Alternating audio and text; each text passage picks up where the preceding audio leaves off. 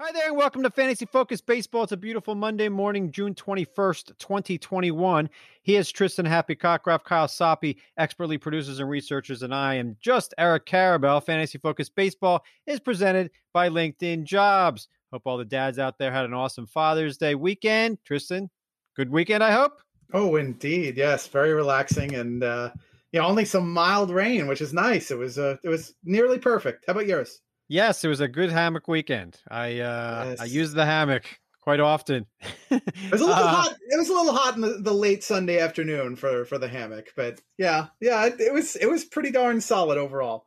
Yeah, I find I'm not sitting as much in the sun this summer. I'm sitting more like in the shade under the hammock and just reading a book on my Kindle or reading the newspaper, which I don't want to do today for obvious sports reasons. And, or listening to, music or something like that. It's been a relaxing summer, I'd say, so far. And, I was thinking like Sunday afternoon, what are we going to talk about on Monday's show? I'm going to really lead with Kyle Schwarber. And then Sunday night came breaking news, which makes our lives a little bit easier and fun. The Tampa Bay Rays got swept in a 4-gamer by Seattle, and I don't want to say it's an overreaction because they could have made the case even if they had swept, but Wander Franco is likely going to debut in the major leagues on Tuesday against the Boston Red Sox in a big series. I mean, Tampa Bay Boston's a big series, and you can make the case that Wander Franco is one of the top 2 or 3 hitters in their lineup right now, even not playing in the major leagues. But then again, I wrote a blog today saying, be careful because he's a prospect. And 6 weeks ago, we thought Jarred Kelenic was better than sliced bread. So I ask you, Tristan, initial thoughts here on Wander Franco, and then we'll do some follow-ups. Okay. I love it. I love it. I'm a little surprised that it was ahead of Vidal Brujan because there was a period of time where Brujan was outperforming Franco, and I wonder a little bit about the ability to handle the multi-positions defensively. So where does Franco fit exactly? I think he'll be their shortstop. I presume they're going to demote Taylor Walls, who's been striking out a decent share, hasn't been hitting over the past couple of weeks, and Franco will just take over shortstop. But we'll see exactly where he places in. Play every day. And I do think this is one where you lean in, expect greatness, get excited. You wrote extensively about the concerns that prospects have given us, and we've talked about this a lot on the show, that there are questions about this year's debuting class, and Franco is part of that. At the same time, he is one of the most polished prospects I've ever seen, and the part of that sticks out to me is the hit tool. This guy probably is the best hit tool. I mean, certainly he rivals anyone that I've seen during the time I've written about fantasy baseball, and he's quick.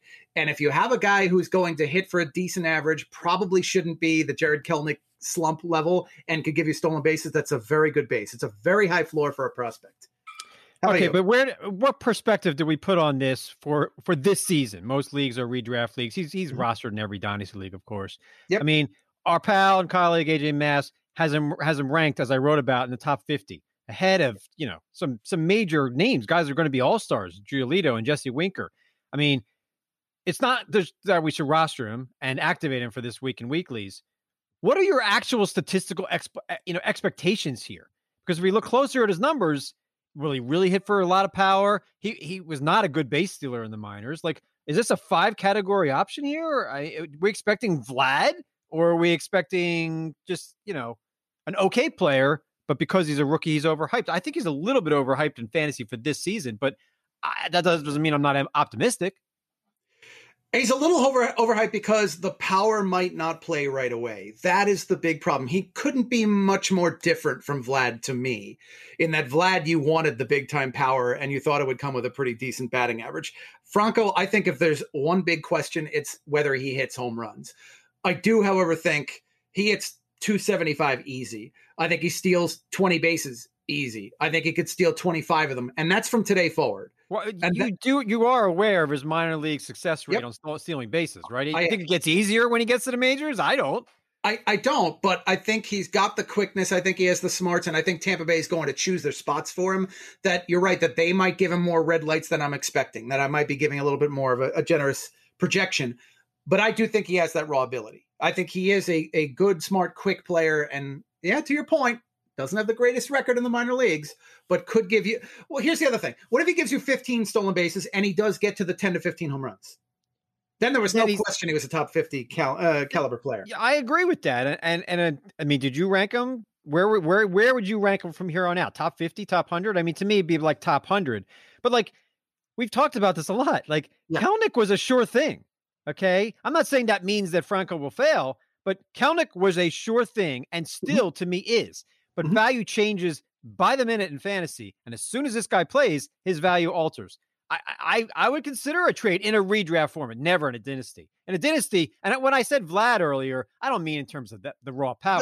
I mean, Vlad's expectations 2 seasons ago were monstrous. Hall of Fame monstrous. And it took him 2 years to get to this level. Wander Franco's 20. What were you doing when you were 20? I mean, this is hard. It's a hard game.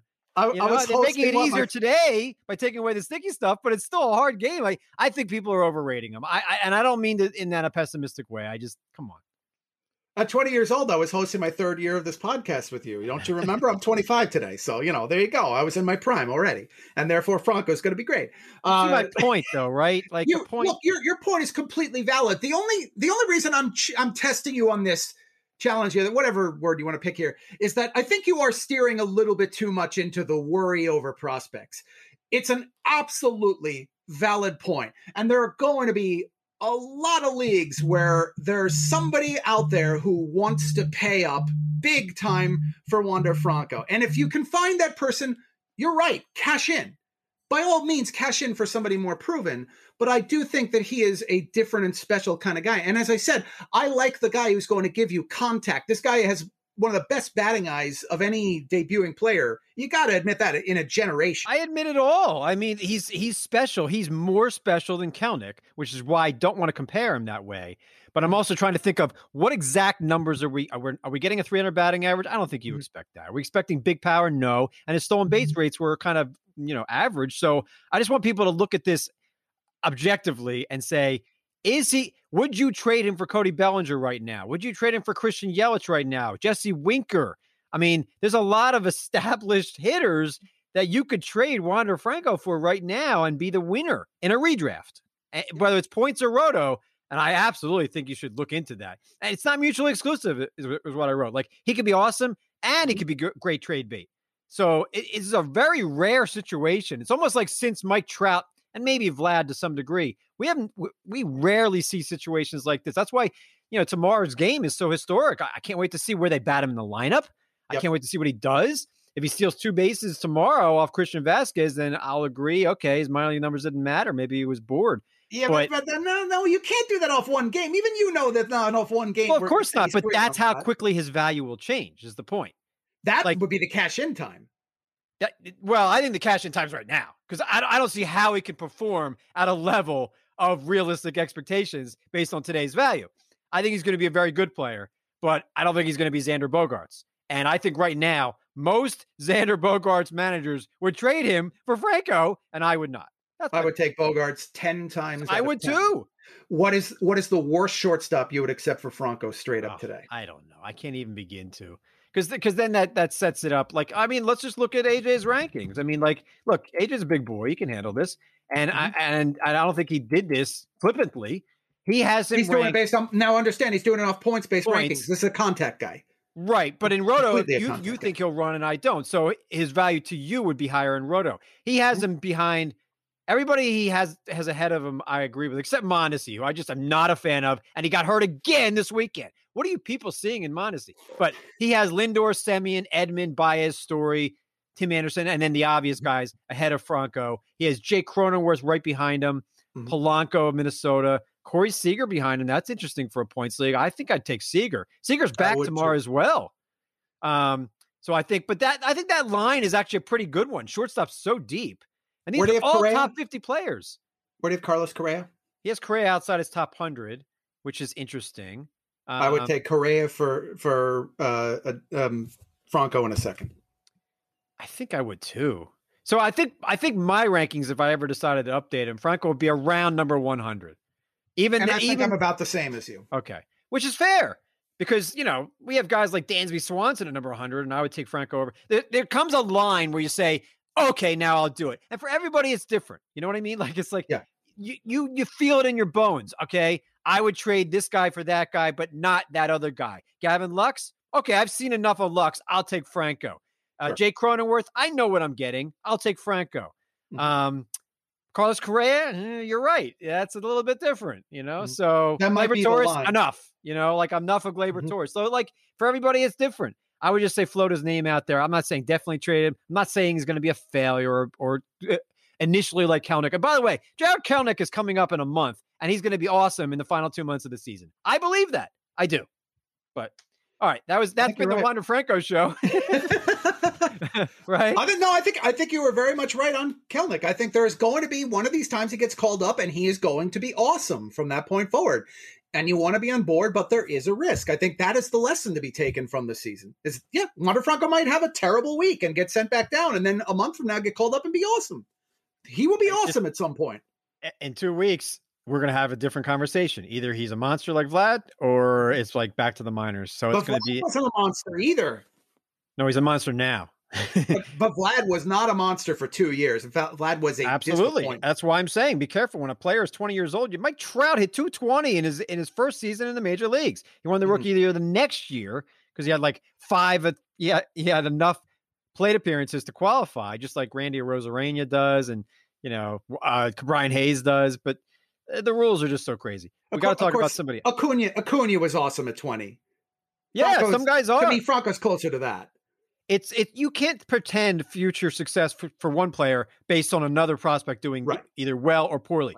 Kelenic has nothing to do with Franco, but it does open the door. Don't you think like 80% of prospects initially struggle? I think that number is probably fair. I think that's true, but I also think that is lumping a lot of guys who do not belong anywhere near the Franco conversation. That's the problem. There is not enough of a sample to make a specific talent comp to him. There just aren't enough of those players, I think. He could very well do what Acuna did. It's just, you know, as you said, it's a risk, and I understand that. You know, we'll see. I certainly hope he's awesome. Why don't they bring up Brujan too? Play them at short and third or short and second. What are they waiting? Brandon Lapp. They like Joey Wendell. I think a lot of it has to do with that. Well, he hasn't been Joey Wendell recently, so you know, like they can do a lot of different things, and I'm a little surprised to not lessen the pressure on Franco that they didn't bring up Brujan as well. Although then it would be like a competition. So watch they do that now. That would not be the first time. Kelenic did get called up with a fellow prospect, as you recall. Same day. Could happen. Who did they call up? Oh, Gilbert? Logan Gilbert came up the same day to make his debut. Everybody mentioned Kelenic, and a day later it was mentioned, oh yeah, Gilbert, by the way, him too. All right. Him too. There's a lot of other guys that are doing some great things. I mean, you know, the most watched Shohei Ohtani is unbelievable. I never in a million years thought he was going to do this and hit. He's going to hit 50 home runs. Like, well, he's literally got to stay healthy.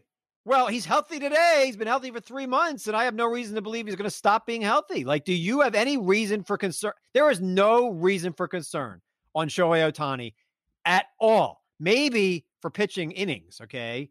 But as a hitter, as a pure hitter, right now the top 5 on ESPN's player radar is Acuna, Tatis.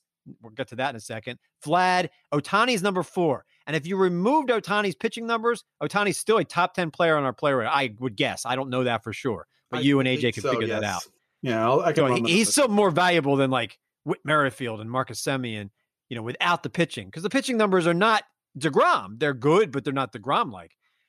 I'm just amazed that Ohtani is doing this. It's just unbelievable. And then Tatis left yesterday's game or Saturday's game with the shoulder thing again after diving. They really ought to tell him and me to stop diving in their games and all will be well.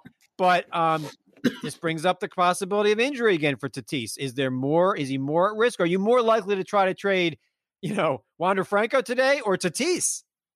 That's a fair question. Yeah, and look, Tatis, we talked about our feelings on the injuries when we had Stefania on the show, and I don't feel like my opinion has changed all that much. I am scared more than I am for most any other player, other than the ones who have clear injury track records like the aforementioned Mondesi. I don't think I would cash him in, though. Basically the way I would do that is that I'm getting number 1 overall talent, that I have holes to fill, and I can get 2 to 3 premium pieces back. That's the right way in which to move him. I would not be cashing out on him for anything beneath value or anything that indicates a worry trade. I actually would say Ohtani's definitively the greater worry for injury to me. based on the track record, and he pitches. And the fact that he pitches does put him at greater risk of injury than any hitter, including Tatis. If he has a surgery-resulting incident on the mound, I do believe that puts him on the sidelines. And by the way, he's playing the home run derby. It's much as you and I don't believe in that jinx. It's a topic for people. Well, it either is or it isn't. So you're saying that I don't think it is, but it has influenced certain players. Does it influence him? Maybe. I doubt it, but maybe. Well, that sounds like a topic for a future show when we get towards the home run derby. I mean, you're gonna, but it's that you're locking him in for 50. You said the 50 homers. Do you? What's the? I'm not locking him in for. I'm not locking anybody in for 50. But I think at this point he's hitting 40 home runs and stealing 15 bases. And I don't think anybody else in baseball except Acuna might do that. I mean, this is an unbelievable ride. He's amazing. Mm-hmm. I mean, I can't wait to see how it all ends up. And I don't have shares anywhere because I didn't think he could do this. I thought he would be, look, I told you before the season, just play him in right field every day. And this guy bats, you know, 280 with 30 homers and steals 15 bases, but he's doing above and beyond. This is unbelievable. And he's still pitching. His raw power and his speed are, I would say, underrated by everybody. And they have been probably his entire U.S. career. Ohtani was the number 3 player of the week for the past 7 days on ESPN's Player Rater. You probably would guess wrong for who number 1 was. He homered every game, every at-bat. I know who it is. I mean, I've got him on a couple of teams, so I know it's not Kyle Schwarber. Kyle Schwarber is number 2. He's the guy who's number 1 for the past 7 days is a home run hitter who stole bases, a lot of them this week. Schwarber's number 2. Let me ask you about Schwarber first, because he was not having a great season for the first 2 months, and then he had a great season in the past week. He has always been a 30 home run guy, but he's a batting average drain, so he's okay in points leagues. But have you changed your mind now that he's leading off? Have you changed your mind on Kyle Schwarber? Because I think that's something you could do after what he's done leading off. He's obviously comfortable. Yeah, that will influence runs. It's a better lineup than expected. I'm actually have my piece coming today talking about the Juan Soto thing we brought up on the show the other day. So I do think there is some improvement overall, and batting leadoff ahead of a guy like that, and Trey Turner, of course, is going to help positively influence his roto numbers. Beyond that, no, I think nothing's changed. I think he's your 250, 35 guy. That's what he is. Doesn't hit lefties that much. 250 is more than we thought, though, like a month ago, right? Yeah, I mean, it wouldn't be hard for me to go to 240 on the projection, you know. But I think he's a natural point. Guy. It's time to trade him, is what you're saying, for somebody who's going to take. But there are people, and this is something I thought I was probably going to write about this before the Franco thing happened last night. Is leading off the actionable change that Schwarber needed to unlock this unbelievable rage of power? And if that's the case, then maybe he's a 40 home run guy, about 270, and that would totally affect the way we view him. I'm open to that possibility. Make the batting average case. No, I can't, except for he is a disciplined hitter who can take a walk and knows those pitches to hit. And it's possible, these are human beings. Maybe he's more comfortable hitting first. You know, I don't know. But I can't make the 270 batting average claim, but there certainly seems like something's actionable here that you could trade for him. And I'm not saying you'd view him like Nelson Cruz, but you could view Kyle Schwarber as... who's an outfielder that we expect to hit 270 with 30 home runs. We didn't view him that way. Like, is this Conforto? No, but what if it is? I never even thought of Schwarber in that way. I thought power, nothing else. Was Teoscar was there too. I think it was Castellanos and Teoscar were in that area in the preseason. I mean, what if this is we didn't even, view Schwarber as we did, like, say, Moustakas, a lefty power hitter who doesn't hit for average. Now we have to. Right. And just the fact that last year was so miserable is about the only reason I was somewhat anti-Schwarber. About last year. I don't care about 2020. It's irrelevant. You can't just, so I can't. I'm not going to throw away 100% of the stats. I'm just not. You can't do that. I can. I'm ignoring what Kyle Schwarber did in 2020 and looking at the career numbers. The career numbers massively underrated him in the preseason, and you know it, because 2 years ago he was awesome. 2 years ago, he batted 250. So I viewed Kyle. He was awesome. 250 with 38 home runs. I viewed him as a 30 homer guy who hits 250. And right now he's on his path to do pretty much that. I don't think you ranked him there. I know I didn't rank him there. On the high end, I've had him 75th overall, I believe. During his career. And I think that's still what he is. I think that maybe right now the valuation is he's 75th overall. That's a very good thing to be. That is about where Castellanos and Teoscar were. That's where the old Chris Davis of Oakland used to be, in the top 75, right around there, with his 40 homers and 247 batting average. That's where Schwarber might be right now. We don't think of him that way, but yeah, that's a fair assessment of him. I'm just saying I don't care that he hit 188 last year. I don't care that most guys hit. I didn't care about Yelich. I mean, I cared about Gary Sanchez because he had shown to do that a while. Let's move on. But I think the point being, like, I think you did rank him that way, though. That's what I mean. Like, for me, that I did that. I accounted it in the projection. The number one player of the past week was Trevor Story of the Rockies, and number five was his teammate Raimel Tapia. One of those guys is likely to be traded next month. Are you running out of time to trade Trevor Story, or do you still want him if he's a Yankee or an Athletic or a Dodger? I think you're running out of time to trade him. I want to give you that optimistic outlook. I feel like this is Troy Tulowitzki at the point he got traded in his career, where he was really great and he was still very good afterwards, but adjusting to new circumstances. We mentioned playing and the adjustment from home to road doesn't have an influence. It most often shows in batting average, and it's enough of a hit to his value that if he's a top 10 overall projected guy today as a Rocky, maybe he's top 20 somewhere else. It's kind of like it's what we said about Bauer the other day. For if spin rate influences him, he was a top 10 capable guy. Now he's a top 25 overall capable guy. But this is a direct correlation to Nolan Arenado with the stolen bases for Story. We devalued Arenado in drafts this season to from like number 15 to like number 30, 35. Yeah, Arenado's doing fine. He's hitting for power. He had a big homer this weekend or yesterday. I don't even remember at this point. But the point being, Trevor Story is still going to hit no matter where he goes. Arenado may not hit 300 anymore, but 30 homers, 280. Okay, it's fine. That's a significant hit. It is. But I don't want to assume Trevor, just like we're not assuming all prospects are the same. We're assuming all former Rockies are the same. Well, there's a difference. I mean, I believe Tulo was a little older, deeper in his career, and had some of the injury questions that were greater than Story's at the time. Arenado, same story, later in his career, and did have the injuries last year. You like Raimel Tapia? No. I mean, he's been a very good player. I'd love to use him in the chorus games, but I'm not feeling it. Are you? I mean, as a guy you lock in, do you feel excited about that with Raimel Tapia? I don't think that's the right word, but he is on fire. Every game's a multi-hit game, and he's batting .415 over the past 3 weeks. Nary a homer, but he's not a power guy. But if you told me at the end of the season that Raimel Tapia batted .300 and stole 20 bases, I'd believe you. And I think we have to take him seriously. But would you even start him this week in an ESPN standard league?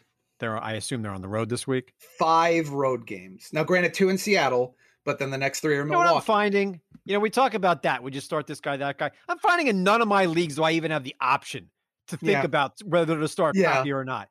I either he's one of my locked-in outfielders, or I have such a good outfield he's locked on my bench. I hardly have a league because of injuries or poor play or whatever where I would say, this week I'll start him, next week I won't. I just don't have that opportunity. Do you? Yeah, I'm in the similar state. You're right, and I think the takeaway here is that if you are not the all-in Tapia guy, like I'm not, today is a perfect time to try to cash him in, knowing he's got a 5 road game week. That's probably about as unattractive a set of weekly matchups that he could have. All right. Well, we promote that Tristan sings in the show, so now it's time for him to do some of that. It's combo meals. Hey, it's a combo meal. Do, do, do, do, do, do. Combo. Do, do, do, do, do. It's a combo meal, home run plus steal. These players were making moves earlier this week, and Making Moves is brought to you by LinkedIn Jobs. Build your winning team today. Go to linkedin.com/sports, he says, while trying not to laugh. Because that's the first thing we promote on Twitter is that you're singing. But I made it through that read, Kyle, so you should be very proud of me. A bunch of combo meals since our last show, which is all that matters. Randy Arozarena. I can't wait to see what Tampa Bay's lineup is, by the way, for Tuesday. They face it's Eduardo Rodriguez first, a lefty, and then Garrett Richards, and then my friend Nick Pavetta. Not exactly Cy Young Award winners here, but you know, you could bat Franco first or second. I'd be fine with that. Rosareña is having a fine year. Abraham Toro is the Alex Bregman fill-in at third base. Power, not as much speed. Gregory Polanco, who I gave up on 3 years ago. Luis Urias, who I gave up on 3 months ago. Adam Duvall, who is Schwarber from the right side. Adam Duvall is Kyle Schwarber from the right side, right? 30 home runs, maybe not 250, maybe 230, but it's similar. I mean, if you're going to buy into what Schwarber's done over the past week, you got to buy into what Duvall has done. And then the other combo meal is Brandon Belt. Nice weekend, Phillies. Really nice weekend. Although another Philadelphia sports team did worse. Any of these players you want to discuss? Yeah, there is a key difference to me between Duvall and Schwarber, but I like where you're going with the comp, and it's the ballparks. That's the only thing that I'm not wild about. But beyond that, yeah, I kind of like that. As a matter of fact, I think he does get underrated by a lot of people and has been for quite some time. Safe power. You know that he's going to hit for power, but not. He's more like Chris Davis because not as many home runs. I don't expect Adam Duvall to hit 35 home runs, but right, if he can do it in that ballpark, good for him, man. Capable 230 and 30 to 35 guy on the higher ends. And by the way, he could be playing left field or right field for Oakland or the Yankees or the Dodgers in a month. Mm-hmm. Why are they keeping him? I mean, good for them. They got him, and now they can move him. They should. Yeah. Adam Duvall is not part of your future. Any thoughts on Toro, Urias, Polanco, Belt that I may have just glossed over? I mean, we should probably do a quick one-liners on Toro and Urias. Urias has actually been playing a bit more than I expected with the Travis Shaw injury. He's getting a lot of time at third. He's gotten a couple of assignments at leadoff. I would try to just stream him based on the pitching matchup. Toro's similar situation. He's done all right so far in Bregman's absence. And that's pretty lengthy absence. It's going to be a while, probably another month. I think Urias bats right-handed and only hits lefties last I was looking. Yeah, that's why I'm saying play the matchups. Yeah, but very much so. He actually has 7 of his homers against right-handed pitching, and his numbers are better against lefties, but only 60 points of OPS. So maybe he's finally emerging. Maybe he just couldn't play shortstop. Maybe this is Alex Gordon. I can't play short, but I'll hit when I play third. That's possible. Or stop kingerying him and just give him a position and leave him alone. There are actually sports writers in Philadelphia who think that the Phillies ruined Scott Kingery's career by making him play a bunch of different positions, which to me is unbelievably not smart. But, Kingery didn't deny it. But maybe Urias, now that he only is playing third base, is fine again. I guess that's possible. Maybe. And at the if the worst case scenario is he sneaks in a leadoff against lefties assignment, and then you could use him against the weaker right-handed starters. Is that such a bad place to be? It is not. And the good place to be is you singing again. Time for the closer carousel. It's the closer carousel. It sure is. Sponsored by Tristan Singing. What is Kansas City doing? Honestly, what is Kansas City doing? Now, that's a team that's not going to lose 90 games. Okay, it's not a good team. It's not a playoff team. But I don't think Josh Stalmont is the closer. Scott Barlow clearly is not. Kyle Zimmer started a game over the weekend. Greg Holland got another save. Greg Holland's not good. So I don't think any Kansas City pitcher is getting the 15 saves. If you roster Josh Stalmont, you should be frustrated here. You should probably just give up on this bullpen. I definitely think you should give up. As a matter of fact, Stalmont's getting the Holland treatment immediately after the return from the injured list. And granted, he's gotten scored upon twice in his 4 games, but they are not going to him in key spots. Holland also finished the victory, which was a non-save situation. Was that the Friday game? I believe that was the Friday game, or I have them vice versa. And their best relief pitcher is clearly Scott Barlow, who's in the top 5 among all relief pitchers in wins above replacement. Yep. Fangraphs. And he pitches important innings. He doesn't have to get the saves. I would roster Barlow if you just want good pitching.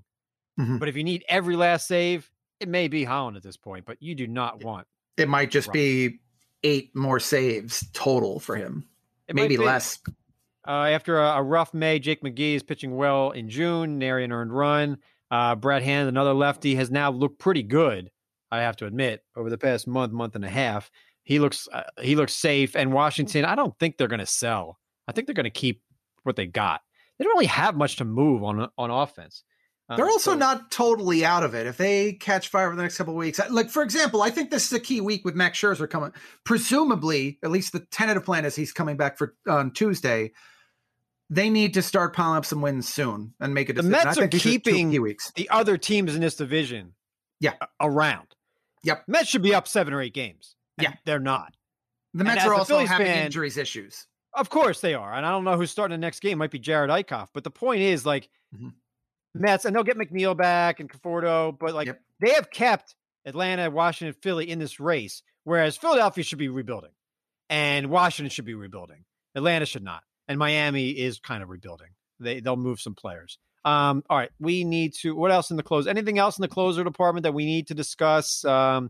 Arizona, punt. Do not roster an Arizona relief pitcher. Baltimore, are you saying that you need to win to get saves? Or is that what you're saying? You need to win and somebody needs to pitch well. And Arizona does not have that. Baltimore, I knew they were going to blow that game over the weekend. They gave up 6 in the ninth. It was obvious after like 2 batters what was going to happen there. Daniel Bard is better than Greg Holland, but not a whole lot, you know, for fantasy purposes. And they don't win much. It's not good. It's a huge divide in ballpark factors between those two, but I definitely agreed. Does where are you feeling on Cleveland's bullpen right now? How are you feeling? It's a split. They both get 15 saves. Do you feel good about Clase it? And James Karinchak. I think they both get more between 15 and 22 saves. But do you feel good about that, or would you cash in because they're going to have a limited number of saves? I wouldn't cash in because they're both, I think, going to be very good at run prevention and strikeouts. So, you know, not every closer needs to get 35 saves like Kenley Jansen. I think Karinchak and Clase are both better. They'll get more strikeouts. Yeah. They won't worry us, but they'll split the saves. And it's good on Francona. He doesn't have to name one guy. He just has to be responsible, okay, in how he does the back end of his bullpen. And I think sharing Karinchak and Clase saves is responsible, actually. Yeah. It could be one of the most productive two-man closer situations since that 86 Mets, Orozco and McDowell that I keep talking about. They might well have very similar fantasy value to that at the end of the year. I totally agree because there's a bunch of situations like Tampa Bay now. Diego Castillo, that's a bad loss. To give up a walk-off grand slam to Shed Long the way he did. Mm-hmm. And Pete Fairbanks, I don't know. I don't think any Tampa Bay reliever gets more than 15 saves now. Fairbanks had the ugly outing middle of last week, and then he pitched well in the ninth yesterday. And then we got to bring it up because it happened. There was a Chat save, and I don't think Tyler Chat was going to get more saves, but he got a save, and he didn't walk anybody, and he didn't throw a wild pitch as far as I could tell. I think Jordan Romano is the closer. But I think Chatwood might now be next in line, which is crazy because Merriweather's not back for another month, and Dolis is on the injured list. So is Tyler Chatwood? Let's put it this way: we joke a lot about this. Is Tyler Chatwood somehow relevant again? I got a theory in Toronto, and that is that there's no such thing as a closer, and Charlie Montoro doesn't care about stats, which is okay. Which is perfectly fine. I think he's used Romano in some very important key and appropriate spots in games. It's a little bit weird usage and it ruins things for us for fantasy, but look at their past 3 weeks. It's no rhyme or reason. That's like watching last season's Phillies bullpen, what they've been doing, except Romano was a lot better than Hector Neris. But I would say for now, no, you don't want Chatwood on a mixed league team. He's intriguing a little bit in an AL only, but he's still one of the preeminent walkers in a bullpen in baseball right now. And he lost it a couple of weeks ago, which to say it doesn't happen again. So I'm going to view him the way I do Greg Holland with fewer saves, an extreme walker, although albeit inexperienced in a closer role, but he could be relevant. I just don't think he is right now. We'll definitely have this question come up again when/if Julian Merriweather comes back. Does anything change then? But I don't know that anything does until then. It may not. It may not even when he comes back. He's going to end up missing like 3 months. All right. Briefly on the schedule because we went a little long on today's Wander Franco Baseball Today. ESPN has Julio Urias, who I love, against Yu Darvish, who obviously is great. That's the 10 p.m. Eastern time game. Dodgers and Padres. Dodgers are getting some of their hitters back this week. Max Muncy, Corey Seager, and a third who I can't remember. It might be Bellinger actually. Yeah, Bellinger wasn't supposed to miss extensive. I activate Muncy and Seager in a weekly right away. ESPN Plus earlier has Kyle Gibson, who's good. Kyle Gibson's good against Frankie Montas. Any other pitchers that are of note? The first game's at 5:10 for ungodly reasons. I have no idea. That's the doubleheader. It is. That's why. So get your weeklies. People are going to be looking at their roster at 6:30 and screaming that they can't change it on ESPN. You know what? Look at the schedule. 5:10 first game. We've warned about the doubleheader. The Monday highlight guy to me is Albert Alzolay return against Cleveland at home.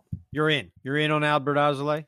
It's a good matchup. I worry about pitch counts, of course, with the first start back, but that's the matchup you want for a return. It wasn't a major two-start guy.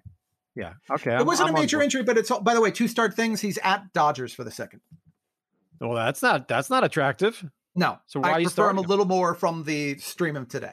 I sat Luis Castillo in a weekly last week, knowing that he was pitching well because the second game was at San Diego and I got burned. He pitched well, both starts. You're activating Luis Castillo now, by the way, people. Yep. He's good enough to activate all the time. Yep.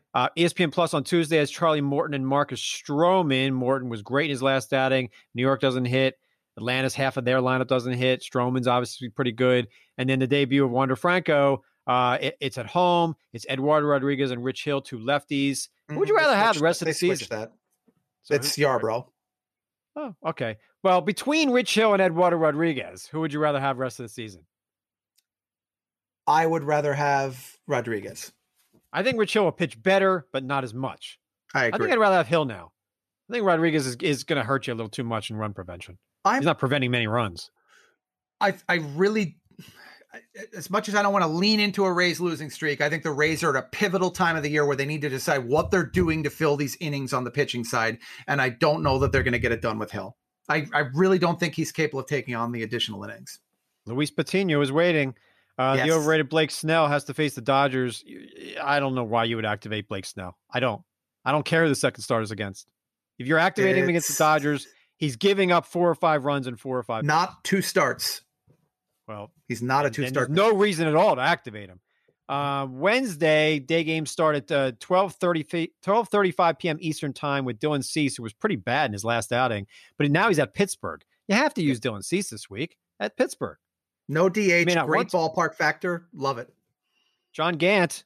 Can you use John Gant at Detroit? I don't think so anymore. Yeah, as a guy who's got two shares of him, I'm not impressed in the slightest by what I've seen. Detroit is a very good matchup, but that's only going to be the NL onlys where I don't have a viable alternative. That's it. Herman Marquez of Colorado's at Seattle. That should go well. You want him active there. Chris Bubik at Yankee Stadium. You do not. And he might not even make that start because they moved into the bullpen. So that could be a Kyle Zimmer opener and Bubich coming in relief. ESPN has Trevor Bauer, who's always fun to watch, against Joe Musgrove, who's having a really good season. It's a lot of strikeouts for Joe Musgrove. ESPN at 10 p.m. Eastern, Dodgers and Padres. Kind of a big series there. I want to see what Tatis does. If he plays the same, should be a lot of fun. All right. Did you see Shohei Ohtani going as his first 4 days rest? So he's facing Kevin Gausman. Wow, what a monster pitching matchup that is in the afternoon. Giants and Angels. Yeah. I like the... It's a confidence play by the Angels to move him up in the rotation and pitch him on a regular turn. Do you think that's a mistake? No, I think it's really interesting. Like, what if he is capable of now giving us a pretty decent volume of innings going forward? I mean, it's one start. I don't want to get ahead of myself, but I think you think he's going to get hurt. No, I'm worried he could. I really. Dude, can't everybody get hurt? Jake DeGrom's hurt something on his right side at the other start. For the excitement of baseball, I really want this Ohtani story to end awesomely. I really do. Like, we Who's need the it. First pitcher that gets a 10-game suspension for this ridiculous sticky situation. We shouldn't name names. Yeah, I think it's going to be much ado about nothing. Do you think anyone will? What pitcher would be dumb enough to do it when everybody's watching? I mean, honestly, actually, what day? Let's do an over-under on the first day that one happens. I don't think it happens. I don't think it happens at all. I think there will be nary a 10-game suspension for a pitcher. If they're dumb enough to continue to use the sticky stuff, and they're already not, the last 2 weeks, all the spin rates are down. Yeah. I mean, I think nothing's going to happen. I think it's good that Wander Franco's coming up to bludgeon out this topic. Yeah. But no, we get one before the beginning of July. Somebody gets suspended.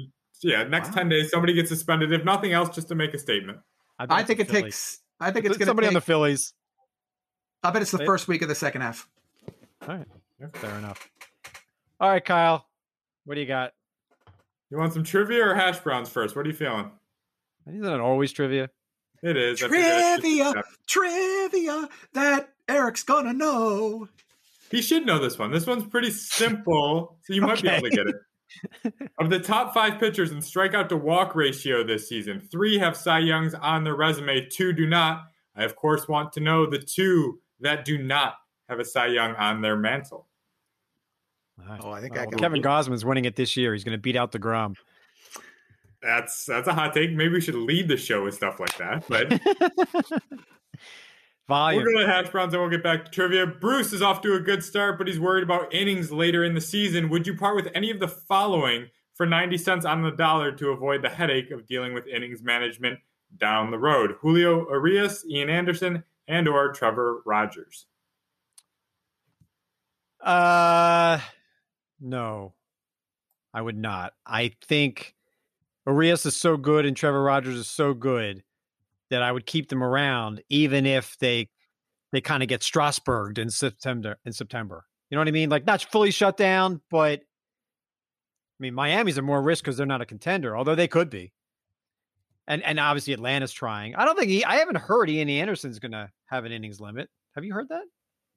He will definitely have some kind of limit. They are pacing him pretty well, though. They're keeping him on a fair level.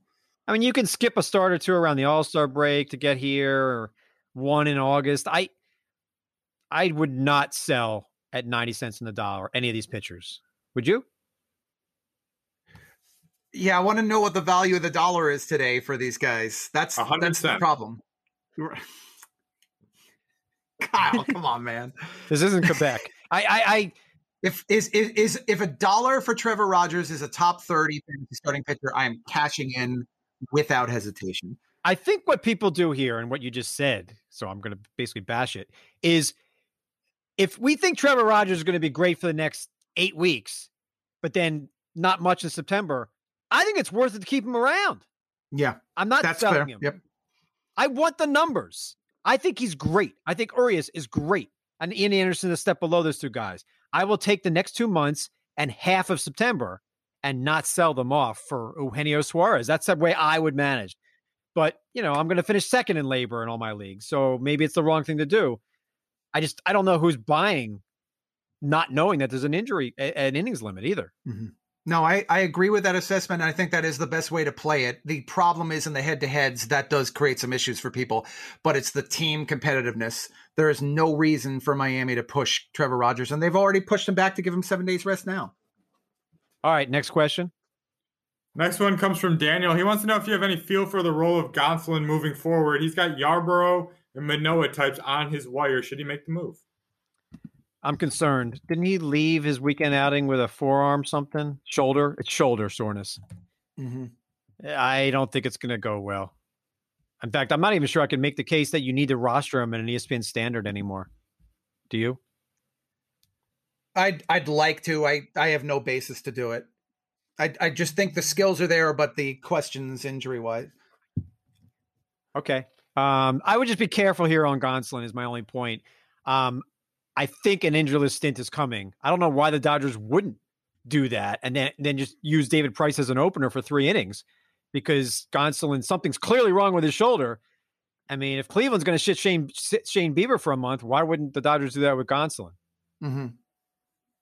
I mean, right. you know, I'll say if the choices to replace him are a guy like Ryan Yarbrough, I think Ryan Yarbrough was already better than Gonsolin. Okay, what's next? All right, next up is Dylan. He wants to know how you would grade Carlos Correa's season up to this point. ADP was around 117, and what you think of him moving forward into next season. Forget the rest of this season. Where are you ranking Correa going into 2022? Well, I mean, I'm very impressed with the walk rate. I mean, that's really high. Yep. And he's hitting 296, and I don't think last I looked that it was all Babbitt. No, his Babbitt was fine. His hard hit rate is fine. I mean, he's going to end up with, you got a shortstop here that hits 295 with 25 home runs. He may not be Bogaerts, but he's not far. You know, I think he should be ranked better. I don't know. I'm on board. He's a top 100 player. He's a top 100. Yeah, I agree with that. Shortstop is deep. That's really one of the only knocks on him. The huge gain he's made this year is that he's much more patient at the plate. It's led to the best contact rate of his career. It's also a contract year. I think that might influence a little bit here. Let's say he's 80th overall. Yeah, he feels like he's got to be a top 100 player. Yeah. But, like, is he really that different right now than Corey Seager? Or not really? I mean, the batting average and home runs, not going to steal, but so what? Seager's also in that contract year situation. It's kind of tough to differentiate between the two of them. I don't think they're Bogaerts. I don't think they're really in that tier yet. But he's putting up Bogaerts' numbers. He's putting up Bogaerts' numbers, but I don't think that – I mean, year over year, Bogaerts has been amazing. Consistency has been his game, and it has not been Correa's. Absolutely, absolutely. Oh, and by the way, before I forget, so we keep having the Matt Olson – I almost said Matt Walsh. Matt Olson, Jarred Walsh thing. Matt Olson is no longer Matt Olson. Matt Olson's becoming Freddie Freeman. Yeah. Oh, I love Matt Olson. We viewed Matt Olson a certain way 2 months ago. We can't view him that way anymore. Walsh is that Olson, but Olson is now an unbelievable Olson. The power. He's going to have 40 home runs with the batting average. That's we fired them up. I love it. Are you telling me in 2 months we have to check Olson versus Freeman now? Is this going to be another play it forward kind of thing? No contest right now because Freddie Freeman is struggling. But Matt Olson is having a great season. I mean, Freddie Freeman's hitting 247. And he has been a little unlucky. A little BABIP is low. But there's also no protection in that lineup. I mean, Albies and Swanson. Will Freeman hit 300 the rest of the way with power? Probably. But so will Olsen. All right.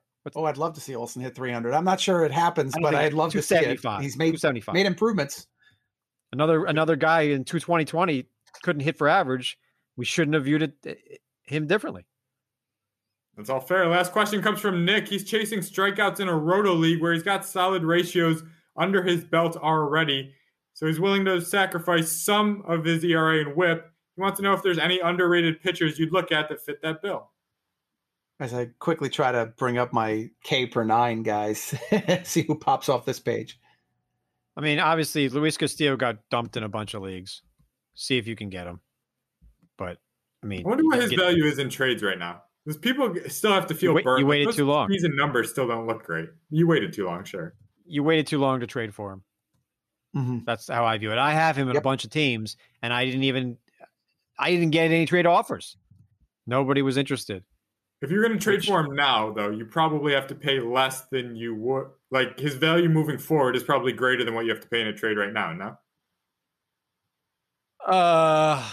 If you view him as a top 25 starting pitcher, which you should, right?